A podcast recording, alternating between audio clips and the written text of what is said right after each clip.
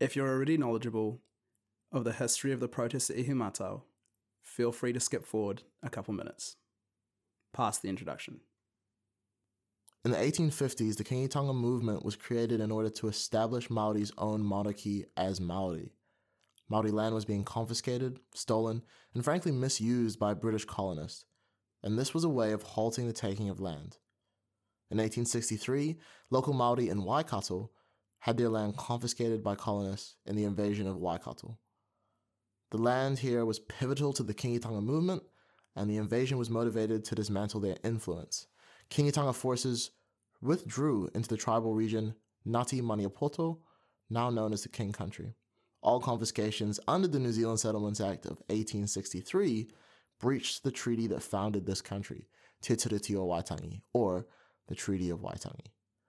Fast forward to the 1970s, Bastion Point.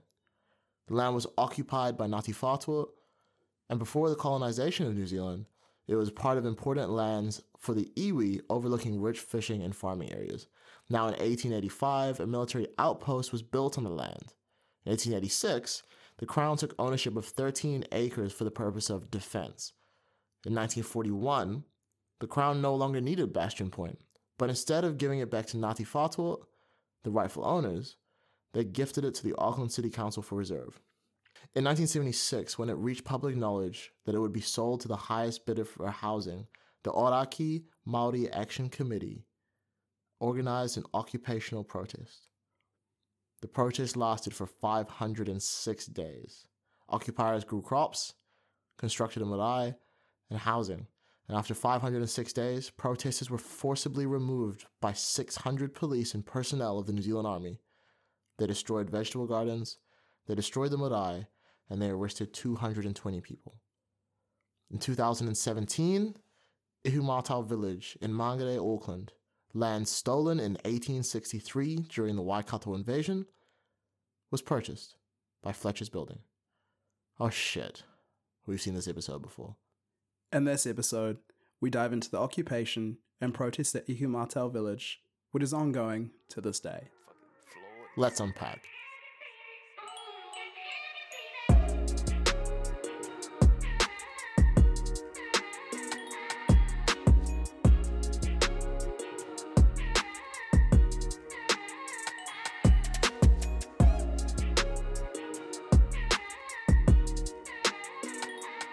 This is an ongoing issue and it's a very very complex issue as well. So what we're going to do in this episode is we're actually going to unpack the Ihumatao protest Yeah. while we dissect these comments. Um I'm ready, man. This is going to be a big one. We've been running this for a hot minute. We we had to I'm going to say we had to get educated as well. Oh, absolutely. I, I was educated in Kaitaia, and so I you know I like to pride myself on knowing you know a little bit about Te Waitangi. However, However, with this topic, oh, wow, we just read some new stuff. So, anyways, let's let's jump straight into it. Um, the first article that we're actually going to dive into is the most commented and retweeted article to do with Ihumatao. Can you guess what it is? stuff?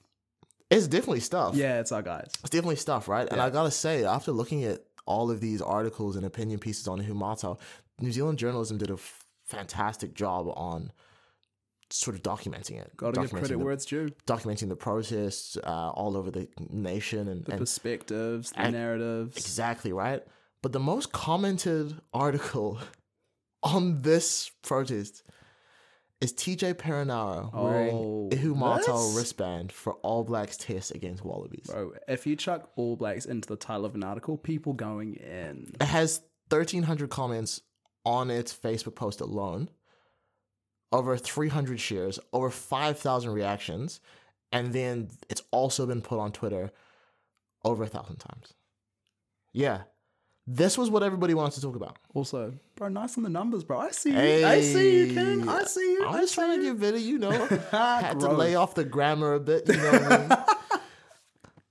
I can't believe that this is the this is the pinnacle of the the conversation for most Yeah. people on the internet. This is what got people invested, got people opinionated. Exactly. I mean, the breaking news was obviously breaking, so people were going to talk about it. But this is what got more reactions. This is what got more things. So you know what, man? Let's get into it. Let's dive into it. So, stuff.co.nz had released an article on the 17th of August, 2019. Uh, tagline says TJ's wristband message. Uh, and TJ Perenara, All Black, and a Hurricanes player as Yeah. well. Um, yeah, wore Ihumatao on his wristband. Now, rugby players usually put things on their wristband. Motivational. Sometimes they write the name of a family member to kind of remember yeah. who they're playing the game for. Exactly, right?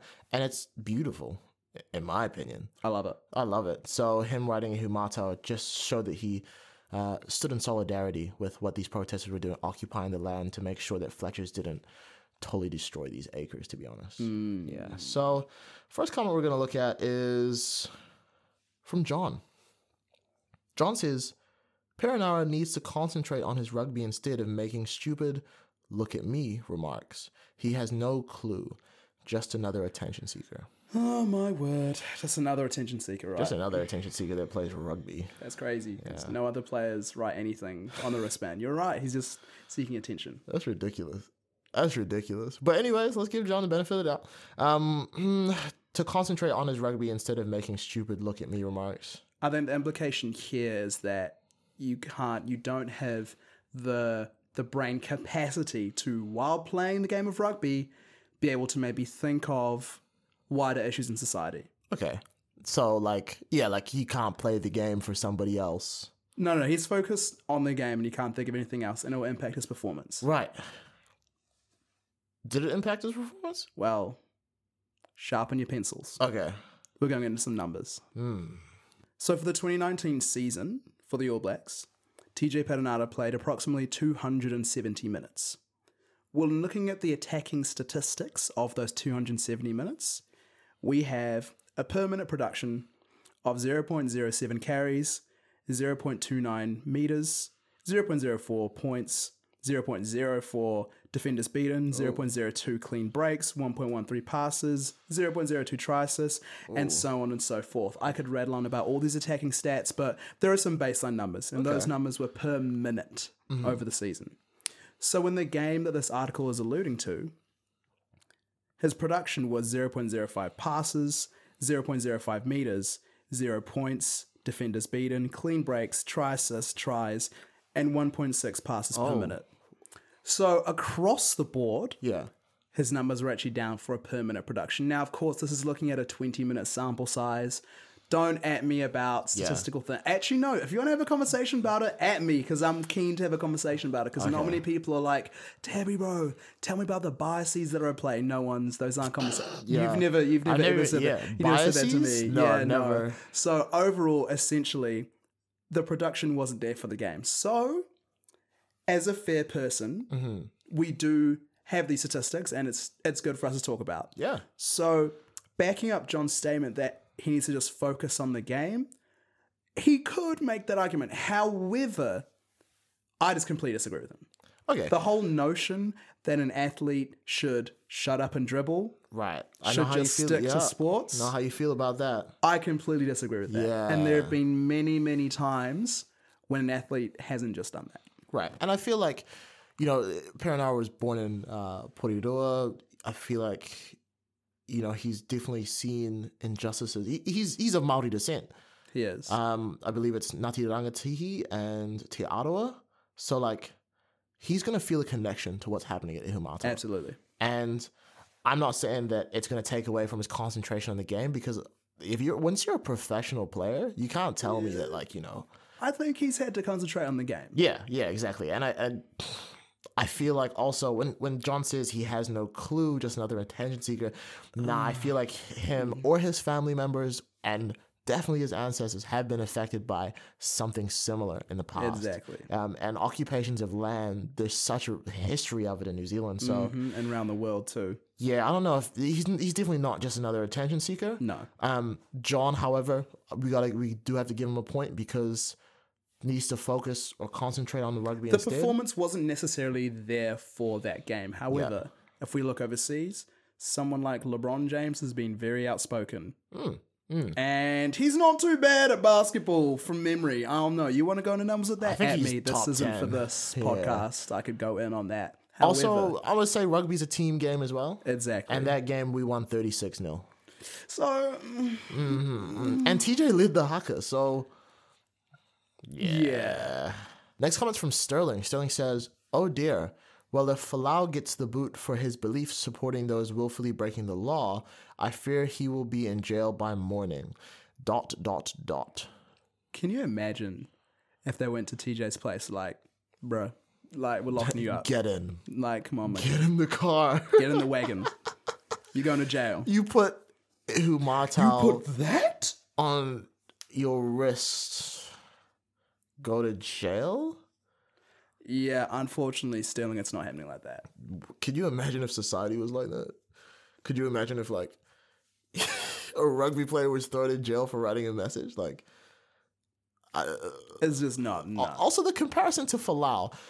Um, you know what? Let's unpack that. Why? Like, why not? Let's have a look at it. Yeah, yeah. Because Sterling, uh, for those of you who are listening to the podcast who are not uh, aware, Israel Folau was a is a rugby player, professional rugby player, born in New South Wales, uh, but played for Australia and was removed from the team because he made some comments about same-sex marriage and homosexuality Boy, he did. and once again we've seen sports people say whatever they want to say you know talk about yeah, anti-semitism in football Exactly. and you know people taking actions against that um izzy didn't back down No. he doubled down He did. he was uh, he's a very big uh, believer of the christian faith and the traditional christianity of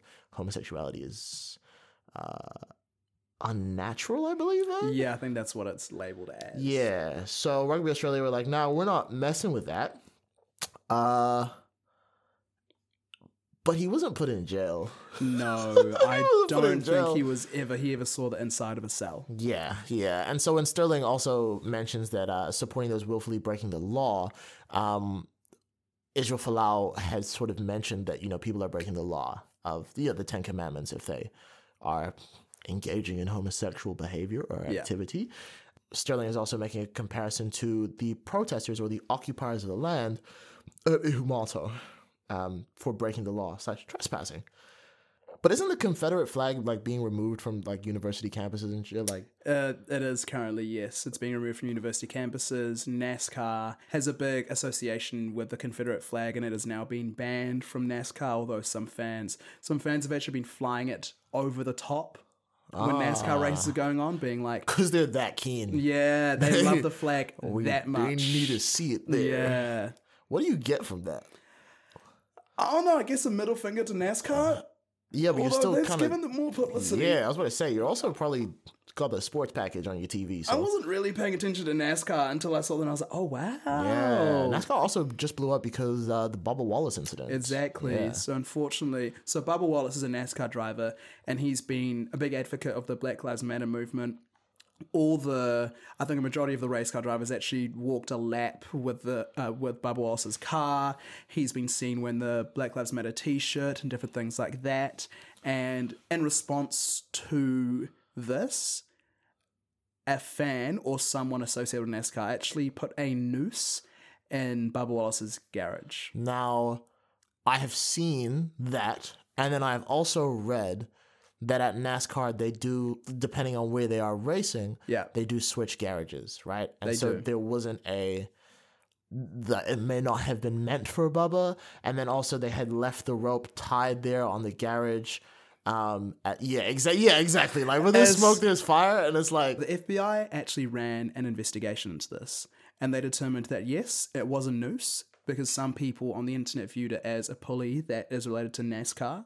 However, there was no way of someone being able to determine that Bubba would be in that garage in that week. So therefore, no crime was officially committed. However, facts still remain: a noose was found in Bubba's garage. And look, take from that what you will. I don't even follow NASCAR. I don't even watch that. Yeah, I'm not an expert in this, but just take from that what you will. Yeah, I mean, yeah, like fair point. You know, where there's smoke, there's fire, as we always say. But Could it have been a coincidence? I guess. I guess Like, mm, the climate says it all. Exactly. Yeah. Back to Sterling's comment though. That that sort of punishment for I don't want to say standing up for what you believe in, but putting a message when you're playing a, a sport, you know, a public sport and standing up for something like that, and then punishing a player for something like that. The NFL had actually fined Demario Davis, um, who's a who's a linebacker, Saints linebacker. They fined him seven thousand dollars, which also like is nothing for There's him. nothing. Yeah. Um, but he wore a headband that said "Man of God," and he got fined for it. Yep. That's r- Am- really. America says, "In God we trust," but like you can't wear a headband that says "Man of God." and if you watch any post match interview, the first thing they say, I want to give praise to the All High, to the Almighty Leader, God. I want to appreciate you. Thank you for everything. So, uh, Yeah, don't wear that headband though. I'm gonna take literally like what three cents from you. Like, come on, seven thousand dollars is nothing for an NFL linebacker. So I feel like the the punishment all around is kind of like, yeah, fine. And Demario Davis even put up on his Twitter like, should I still wear it? Which shows you how little how little seven thousand dollars is to it him. was like, I mean, I might still do Yeah, it. it's like how that's how much he like stands up for what he believes in. And I feel like if you had said to TJ Perenara like, "Hey, we're gonna fine you five hundred dollars because you wore that wristband," would you? Do you think he'd still wear it every game? Absolutely. I think he would. Absolutely. And to be honest, in this current society we live in, I wouldn't be surprised if people fundraise to pay for the $500. Oh, deadass, yeah. Oh, absolutely. I mean, we in our research of this topic, you know, we we read a lot and we listened to a lot as well. And one person that we've been listening to a lot is Pania Newton. Absolutely. and like what she said and what she stood for and has said it time and time again that she's willing to die for this cause i feel like Five hundred dollars, five hundred dollars. It's, $500, it's a decent amount of money, of course, for ninety nine percent of the population. And I'm not trying to put my hand in TJ's wallet, but I imagine that he would probably pay. yeah so thanks sterling no jail time but if we were going to give him some punishment we're pr- pretty sure that tj would still Yeah, absolutely.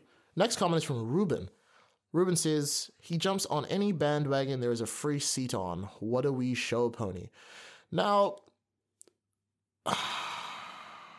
Show pony? what a wee show pony Like a so a small show pony. Have you seen TJ Perenara? I call him sir. like, like, people talk mad wild on the internet, exactly. and like, come on, he jumps on any bandwagon as a free seat on.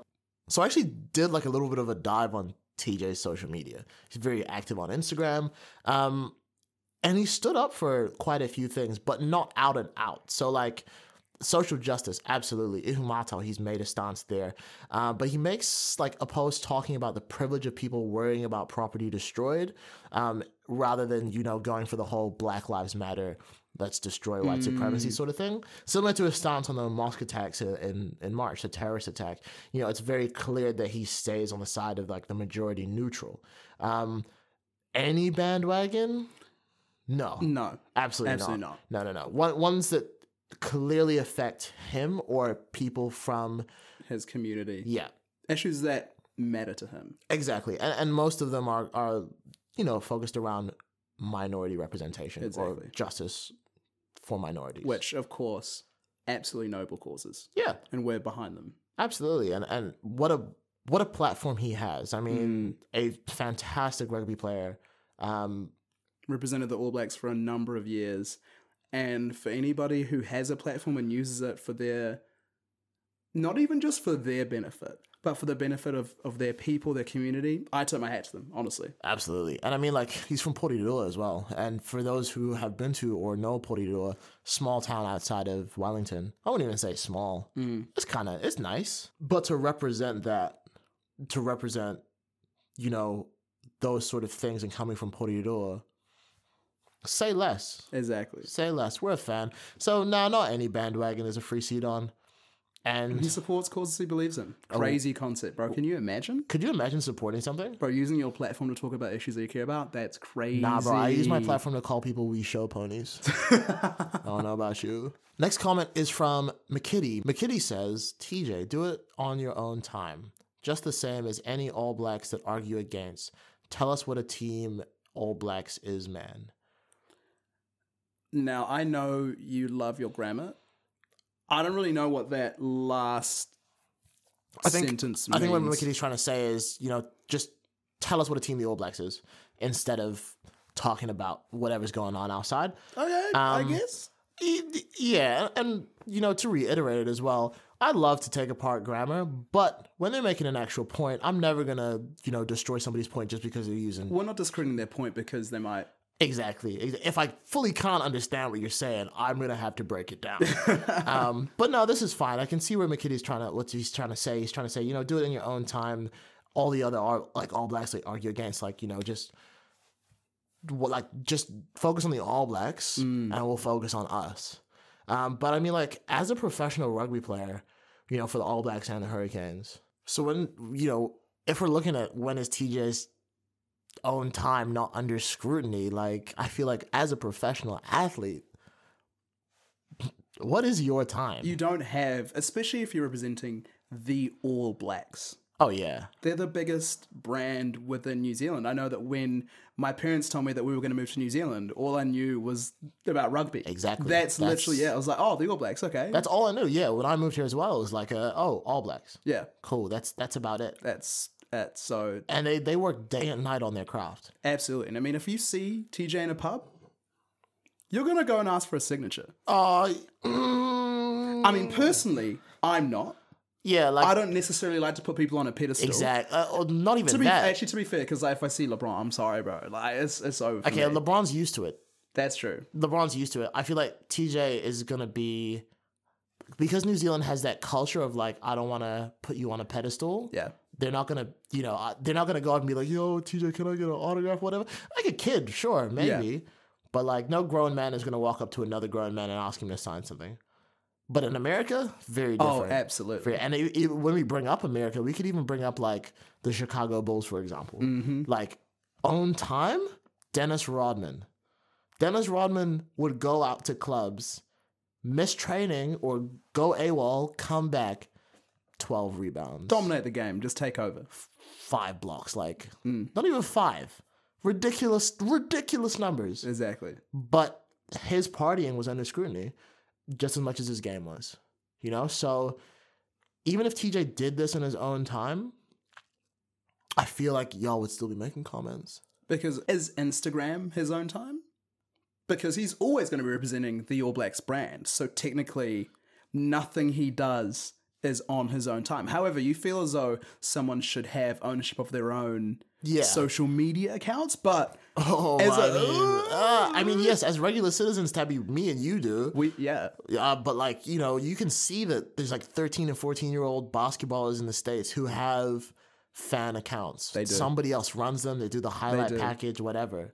Did you see that clip of somebody asking LaMelo Ball for his number, or like, no, no, Yeah. no, like, can you follow me back on Instagram? And he was like, I don't run it. Yeah. You see, exactly. like she was like, what That's LaMelo the brand. yeah, like you can't, you can't get to me.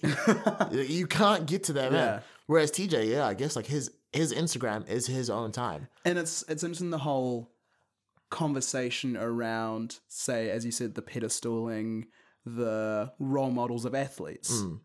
Like Charles Barkley took out an entire ad campaign with Nike, literally stating the fact that he's not a role model for your children. And I mean, if you're a big star athlete in the States, you don't have your own time. However, he's saying that he's not a role model, so he shouldn't necessarily focus on what he does off the court or even on the court. True. So the whole point of like do it on your own time, when is someone's own time? Yeah. As an as a professional athlete. And who are you to dictate their own time? So, nah. Who am I? Brian Mickety. What do you mean? What do you mean, my mans? Next comment is from Peter. Uh, Peter says, Rugby is a team game. You should not do anything that might annoy your teammates. That trouble there must do wonders for mixed relationships. You know when you like, you're midway through a sentence and you just switch it up? I do that all the time. I do that all the time as It well, happens to everyone. Yeah, like, but I get both of Peter's points here. Yeah. Like, rugby's a team game. Don't annoy your teammates. Also, like, mixed relationships. Like, come on, like, in a team, that's gonna be trouble. Yeah. So, um, while I personally don't agree with what Peter's trying to say, he's correct. Mm. Uh, you should never do something that your teammates would not, or like maybe before you talk to your teammates, like in this specific instance, TJ standing up in solidarity with Ihumatao and the All Blacks, and the All Blacks who, let's not even butt it, profit off of Maori culture. Ooh, bro, don't even open that can of worms. oh my word. I feel like none of the teammates are gonna have a problem with you putting Ihumatao on your wrist. Especially given the nature of the cause. Yeah, absolutely, absolutely. And if we're gonna look into like players doing things that have upset their teammates, I mean, we see it all the time on the court or like on the field. You might miss an open goal, you might miss an open layup, someone might get mad at you or whatever. That's one thing. The we could look at Colin Kaepernick taking the knee. Did his teammates really mess with that? Mm. Oh, Did there the would have been so many teammates that were against that. absolutely, You know absolutely. what? They'll be the same teammates who are now kneeling. They're but look, kneeling let's not get into Abso- But what we can get into is a topic that we've already brought up, and I'm sorry to bring him up again, but Israel Folau. His views split the Wallabies camp Mm-hmm. They did. before the World Cup. He didn't tell anybody that he was feeling that way. He just posted that to Instagram, thought nothing of it, right? But it led to a player boycotting a pre-tournament camp. Yeah. Oh yeah. Like, and we're not even talking like a youth player. We're talking Yeah. Kepu. a national team player. He's got 110 caps. He's a forward That's a veteran. and he's a vet of the Australian team. And he refused to attend the Wallaby camp in protest at what he saw was a marginalization of Pacific Island players, which we can get into if Oh, we, we want to. We can open that can of beans, but we're not finna right now. But Kepu was like barred as well from a New South Wales media session because they thought that he was gonna back up Folau. And what that does in the media, obviously a lot of like hysteria, but could you imagine in the dressing room? Yeah, the dressing room. That would have been a toxic environment. Oh, to absolutely. There are obviously players that like once Folau had said that, he's like, "Ah, I'm not gonna play with that dude again. Yeah. What that does for team, you've now you've played with this guy, you know the tactics with it, you know the formations to set. Formed a good relationship with him. Absolutely. And he's not just like a fringe player either. He has like what, more than 60 caps. He's a star. He was a star player in that team. Exactly. So what you do outside of the game will have an impact It Always will. on your teammates. Absolutely. Apologies, but it does. It does. It does. Too bad Australia suck. so the All Blacks are fine. yeah. Um, but yeah, that is a fair point to for, to Peter. Um, I don't think the All Blacks would have had any problem with the wristband, No. but uh, yeah, it, it in the past, teams have fallen out over very little things to do with the game. Raymond says, to summarize from reading this thread, what's very clear is they are definitely not us. Should replace the ridiculous moniker "They Are Us" headline that gripped the nation. Facts, facts, facts. The typical racist undertones against the indigenous people and minorities live every day is absolutely alive and well. Also, most of the negative comments or resistance to the article article's content, sorry, explains the lack of knowledge of what the Ihumatao struggle is about. Please be kind, do your research, learn about the treaty. Like Jim Bolger is vehemently against racism and learning about the treaty and it's opened his eyes. Don't spread small-mindedness to your children as this is the start of racism. we need to get them on an episode. My they, lord. What a comment. they went off. And also to bring up Jim Bolger, who is by far the most Republican prime minister New Zealand has ever had. He came back and he was like, first of all, neoliberalism has failed New Zealand. Yeah. Second of all, like he stated that ignorance of the past is the rise of racism. Hmm. Like if we just ignore what's going on in the past and what some of these people are trying to do in the comments, it's just going to breed more and more racism. In the future. Yeah, Yeah. And so- present, of course. Honestly, pakipaki to Raymond. Hats off to that comment. Next comment is from Ron. Ron says, being an older white guy with a stereotypical shaved head, a bit right wing, I'm not normally into this kind of thing. I love the self awareness. I love it. Self awareness is a good skill to have. Absolutely. He goes on to say, but having watched this unfold and walked our dogs through this beautiful area, if I still lived in Auckland, I'd be right there with the rightful owners, the local Maori. Stay strong. I reckon in this you've got more support than many realize. That's a beautiful, that's so nice. I like how he touches on his appearance as like a bald headed man, like obviously referring to skinhead Yeah. appearance. But like when he says like I'm a bit right wing, so I'm not usually into this kind of thing.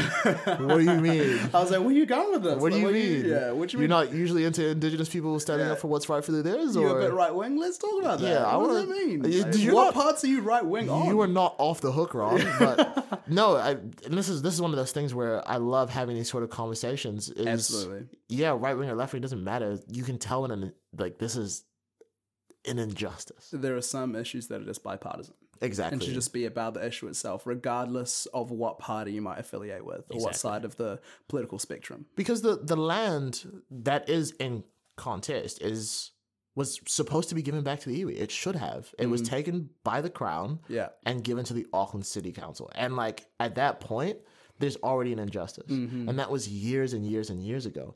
So now we're looking at this and being like, nothing's changed. Bastion Point, 1970s. So Ron is he's alright. And I mean, as you said, oh shit, we've seen this before. We've seen this episode before. So, following on from that expression from TJ Perenara and the article from stuff.co.nz, let's look at the other side of the coin for musicians uh, who were protesting the exact same point, uh, but with their uh, creatives, you know. And these musicians were willing to support with their music uh, to stand up for Ihumatao and, and the protect Ihumatao. So, fantastic, to be honest. I mean, you got to use your platform, right? You've got to. First comment that we see is Marco says, free music, free food, and freedom camping. Doesn't sound like a protest to me, more like a holiday at a tropical resort. Saying that, a big majority of the people at this so called protest are probably on a permanent holiday paid by the paid for by the government. Ooh. There are a lot of things that were covered in this Marco. Oh. Should I hit the racism button? Nah, Let's just hover Uh, let's, over it. yeah, let's just- hover, yeah, hover over a little bit. That's mean, he- You don't get too trigger happy. free music, free food, and free camping. Doesn't sound like a protest to me. Shut up. like a protest is a protest. And what are they expecting them to just be standing there, like upset, like crying the entire time, distraught? Not even, no, I, I don't. I don't know. freedom camping is legal. First of all, Yeah. Free music? Are you paying for your music, Marco? Are you paying for your music outside? Come on, come on. Free food. E- everyone loves free food. I- I mean, it doesn't sound like a protest to me, though. It sounds like a holiday at a tropical resort. You have to pay to camp at a tropical resort, Marco. do. You gotta pay for the food, and you most likely gotta pay for the band. yeah, Come they're saying. now. I don't know what type of tropical resorts you're going on. Come on now. Nah. And saying that a big majority of the people at this so-called protest, so-called, okay, um, are probably on a permanent holiday paid for by the government. I think what he's Mm. trying to do there is he's trying to say their benefit. Yeah, and the term that dole bludgers, I hate Yeah. that term so much. But that Yeah. is what Marco is implying. There's racial undertones here. Absolutely. At, at the end of that comment, he's definitely saying that yeah, you, the majority of people here are dole bludgers. That's why they can occupy this land. That's why they can trespass. And from what we've seen and what we've read, these were normal people. These were Absolutely. People who have lawyers, students, people from all walks of life teachers that had just left and said, "We have to go to the land." because they believe in the cause, as Yeah. they should. Absolutely, absolutely. And it's happened far too many times before. And this time, once again, Bastion Point, we all saw that. We all, we, I mean, we didn't all see it, but you know, we've read through it, and We there's have. so many photos and just journals about that. So it's clear that this has been an ongoing issue, and they weren't going to let this one pass. As we said, seen this episode. We have indeed. Yeah, so we're not gonna hit the racism button for Marco, but ignorant comment nonetheless. Amanda says, "Why haven't they written a song for all the murdered babies?" You do see this a lot. You- that you- when issue X is brought up for whatever reason, Yeah. everyone's like, What about "What about this though? what about? It's called a whataboutism, and it's just stupid. What aboutism? Yeah. Did you just made that up? No, no. This is this a Google it. legitimate No, thing? no. It's it's a it's a thing. A whataboutism, also known as whataboutery, is a variant of a logical fallacy. So it attempts to discredit an opponent's position by charging them with hypocrisy without directly refuting or disproving their argument. Um, it's usually associated with Soviet and Russian propaganda. Um, and yeah, as you said, we've seen this so many times before. Like, oh, this is issue X, issue Y, Have you thought about this though? which is not at all related, Mm. should be focused on more. And the thing is, we're not saying that murdered babies isn't an issue that we should talk about. Of course not. However, if something's if this issue's being talked about, why like this? What does it bring to the conversation? Yeah, I mean, New Zealand has a terrible history. That's true, of course, and we're not abuse. discrediting Ch- children and teenagers are actually fifty percent more likely to die of abuse in New Zealand um, than across the Tasman, which is a horrifying statistic. You know what, bro? What about these dying kids? Yeah. So for every two Australians um, aged zero to nineteen who die due to negligence, uh, there are three Kiwi kids that die Per capita, I imagine. Yeah, for the population. Yeah. for the population. So like we can't ignore that. oh, of course. You- the infant abuse and child abuse in New Zealand is horrific. However, to somewhat not necessarily agree with this comment, there is the point around when is a good time to bring up issue X, issue Y. Because I mean, to contrast it with Colin Kaepernick and kneeling, a lot of people were saying, don't disrespect the flag, this isn't the right time to talk about this. Quick point here kneeling wasn't to try to disrespect the flag, but that's nor here nor there. But it does raise a point of when is the right time to bring up an issue? When are people going to be happy talking about things? After mass shooting, people aren't necessarily happy to talk about gun reform, but when are you going to talk about it? So, in theory, from a wider point of view, I understand the idea of, oh, okay, this is an issue. When are we going to talk about it? However, when you're talking about Ihumatao, I don't think it's necessarily the time to go through with some whataboutism. Applause for Tabby. Hey, thank you. That's Wow, off top too. that was that was beautiful. That's off top. And you're absolutely right. This is an issue, but let's. Uh, I also don't like how they brought that up under this issue. If you get me, do you get me? I get you. Yeah. Say no more. Say no more. Uh, Beer says hashtag not your land. Factually incorrect. Just wrong. I'm not gonna hit you with It this Just shit. no. actually is Mm, is iwi land and we see this time and time and time again on these articles uh, anything to do with maori land they always bring up the moriori and how the maori actually ate the moriori and how the moriori were here first that's incorrect it's just facts. it's actually a myth It's yeah, no. like could you imagine It's a no from me. so as far as scientific evidence is concerned, there were no people here before Maori.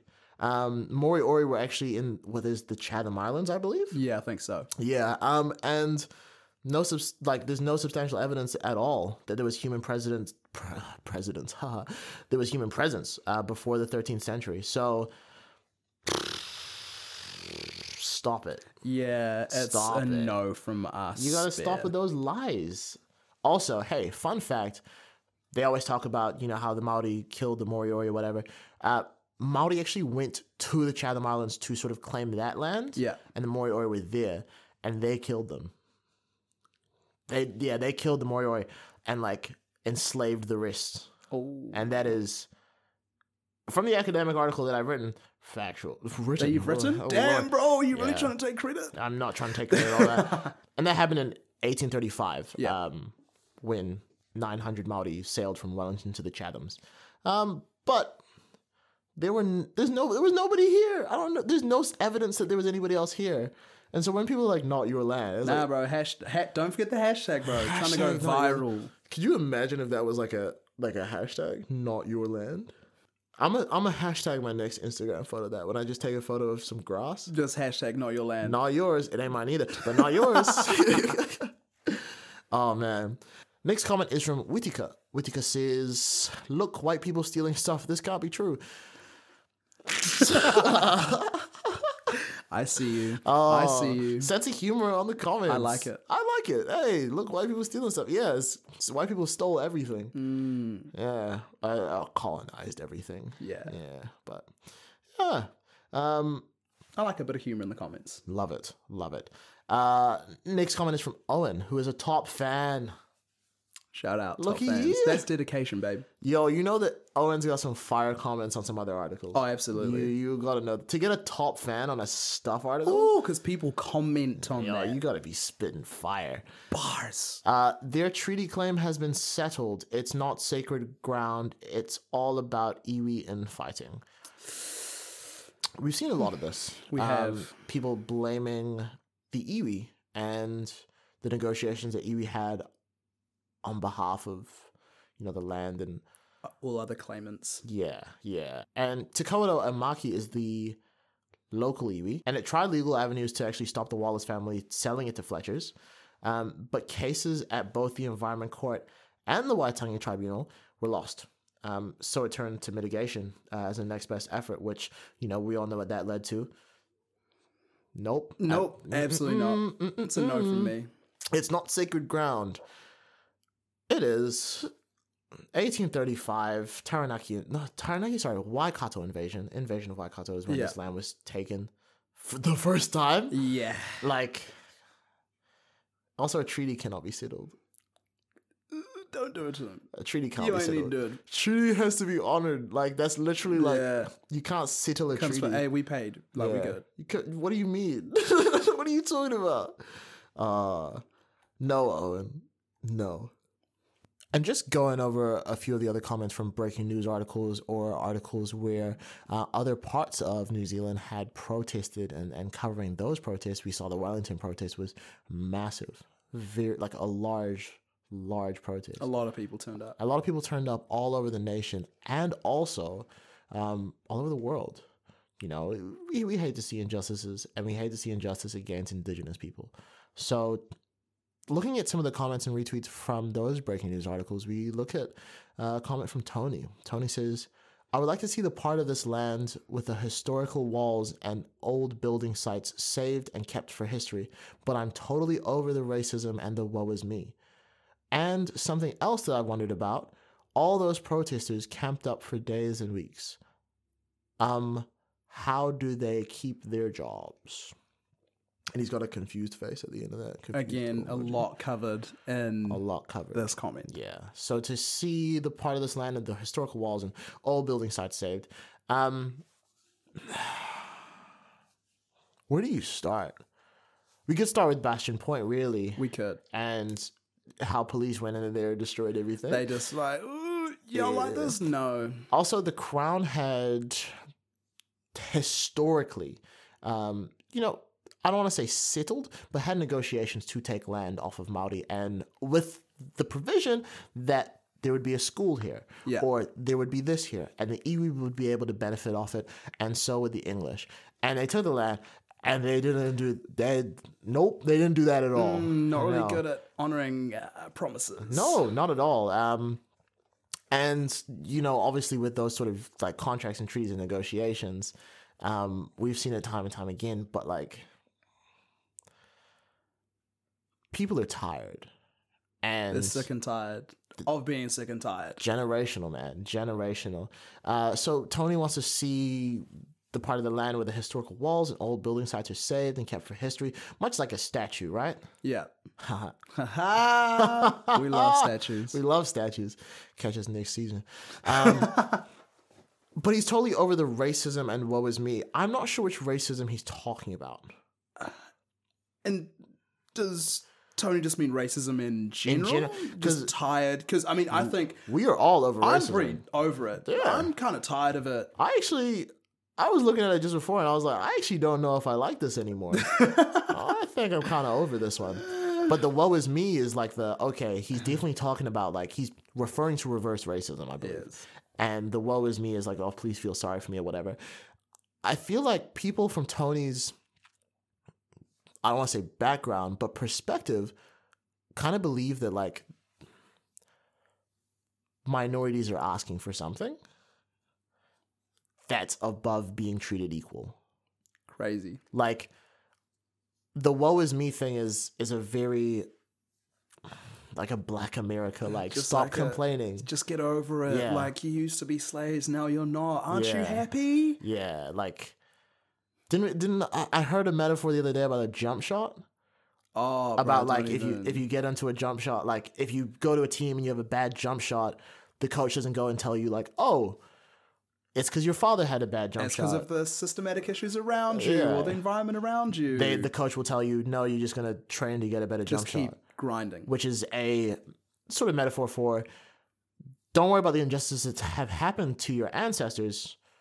Just tra- just get like with it. Which is an incredible oversimplification of Complex systematic issue. injustices, systematic racism. We could go on and on and on. Yeah, yeah. So the woe is me thing is like a you you don't fully understand the generational issues, and it can be something as little as somebody's father not being able to go to university, and somebody's mother um, not being given the correct health care.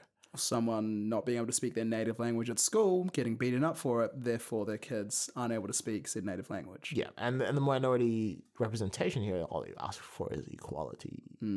So, hmm. Uh, he's wondering about the protesters camped up there for days and weeks and how they keep their jobs. This one, this part of it, is really where I would love to.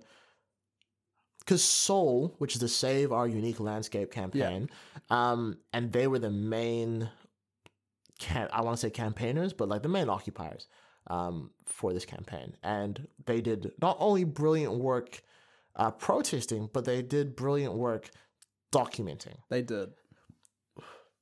letting the rest of New Zealand and the rest of the world know what was going on day by day by day. And they are still there to this day, as we record today. They are still there. Um, that should show you how dedicated they are. And the thing is, to Tony's point, some people probably have had to quit their jobs because they believe in this point. because it's bigger than that. It's bigger than a job. It's bigger than a career or a or maybe studying. in Pania's TED talk, she talked about how she's dedicated her entire life to this cause. Also in the TED talk, she quoted Martin Luther King, who said, A man who does not have something for which he is willing to die is not fit to live. So people are dedicating their life to this. Yeah, And in some cases, people are probably willing to die for this cause. and they've they've definitely gone out and said that. So Tony strikes me as yeah somebody who has never sort of faced an issue like this where he has never needed to put his job on the line, to put his career on the line, to put his life on hold Mm. because you're trying to stop a generational injustice. Exactly. And the thing is, someone might have a great agreement with their employer saying, hey, this matters to you, take all the time you need. And if so, congratulations. I'm not going to call them out on a comment. Absolutely. Comment here, Al says, So I listened, or should I say, read the subtitles of what Pania Newton had to say, and taking away all the oratory garnish, the meat of it is our concerns for our people to have new residents because the government doesn't want us living here anymore. Well, I'm confused. I thought Fletchers were trying to build new residents here so her people, some of who have bought off the plans, could live here. Or is it when she talks about our people, is she referring to the protesters? Oh, the confusion of separate development. Before we go into this, oratory garnish. I'm gonna use that some in some point in the future. You might That hear that is- next episode. That is you might hear that next episode. that's poetic, man. That's beautiful. Um, and before anybody gets angry at this comment, I want to go out and say that we read these comments, and most people are looking for something. And this is just one where the person has actually gone out and said, I don't understand. Which we see it all the time. Uh, Half of the comments we've read already, people clearly don't understand, and they're looking for another point of view, or they're looking for the other side of the coin, right? Al's come on this page and said, I actually, I'm asking questions here because what I got from Pania Newton's speech was this, but that doesn't make too much sense. And the, the part that where she's saying it doesn't make too much sense is I thought that Fletchers were trying to build new residents here. So for, for the iwi, right?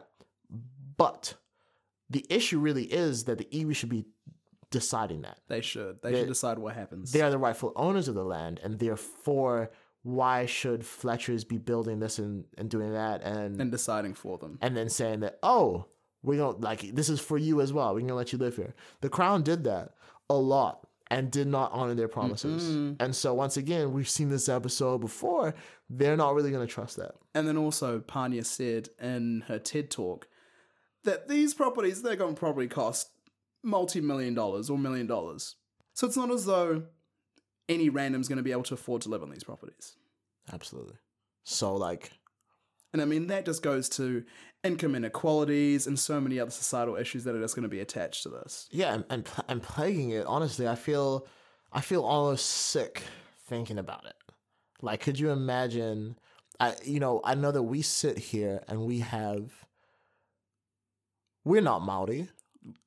We are from two separate continents, actually, me and you, and I couldn't even digest what that would mean if somebody had taken land off of my family built a house and said, "Oh, you can live in it, but it's going to cost you." I, I could never. Yeah, See, unfortunately, Zimbabwe has a history related to this, and I can tell you it's not going great. Oh, No. what do you mean? No. Ah, Yep, the stealing of farms has not really worked out. true. No, I did read about that. Yeah. Bermuda has not the stealing of farms, but we have a golf course on top of slave graves. Oh, wonderful. Yeah, Love that. it's a, it's actually a gated community, and no black person lives there. Oh, Yeah, it's called Tucker's Town.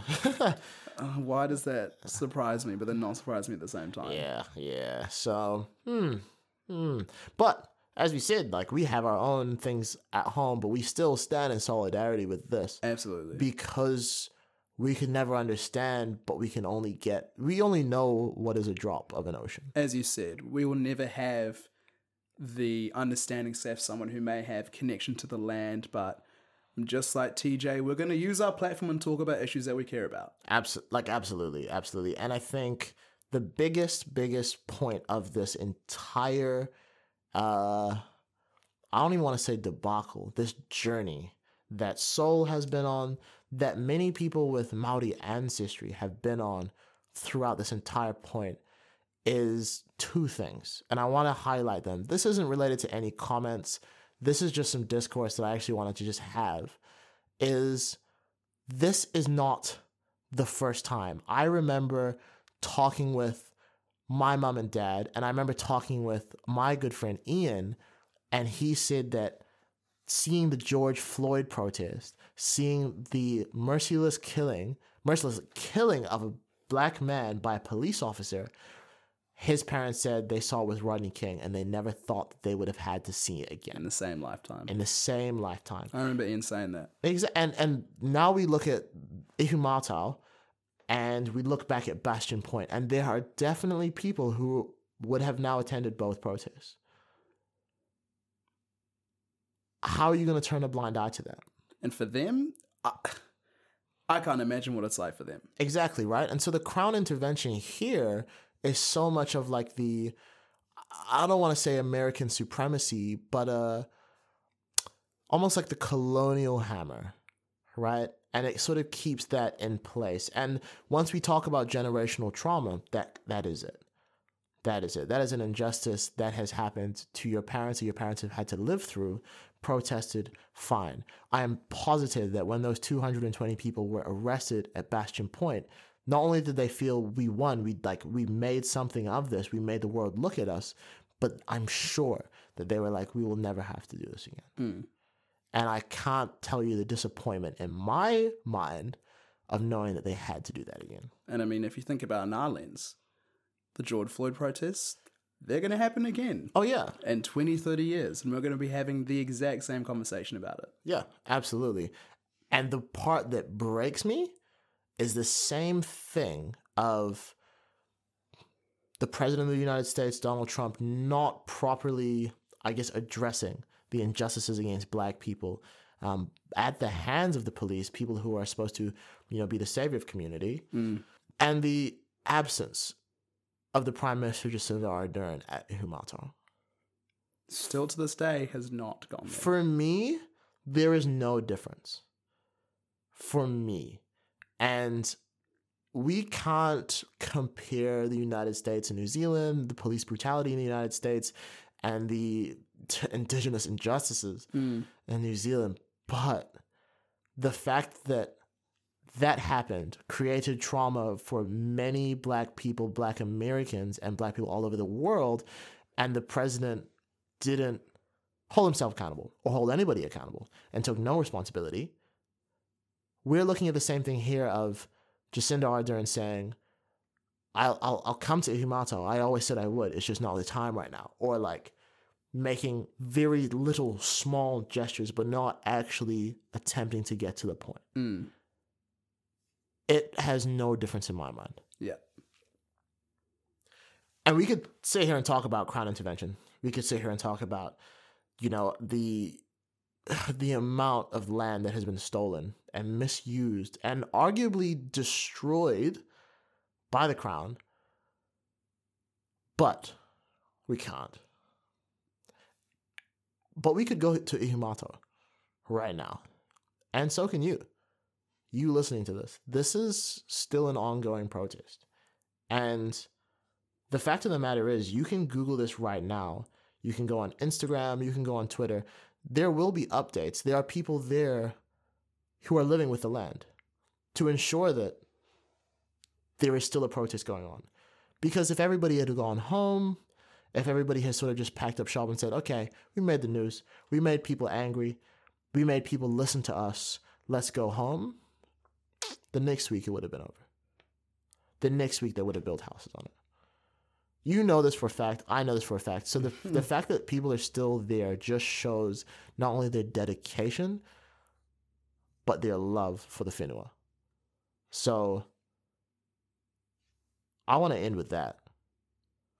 And Tabby, I know you feel the same way as me that I really don't want to speak anymore on this. We've read it for weeks, actually no, months.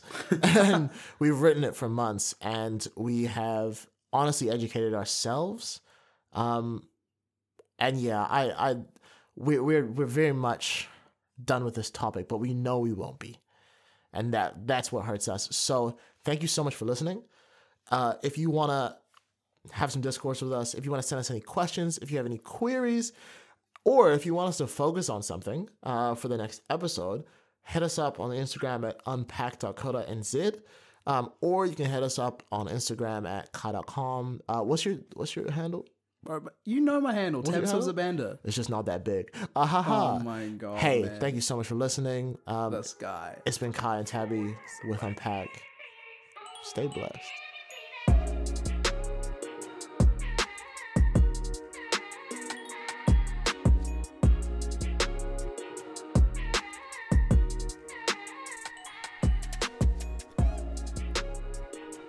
Before we finish off, we want to give some quick shout outs to the people who helped us design this podcast.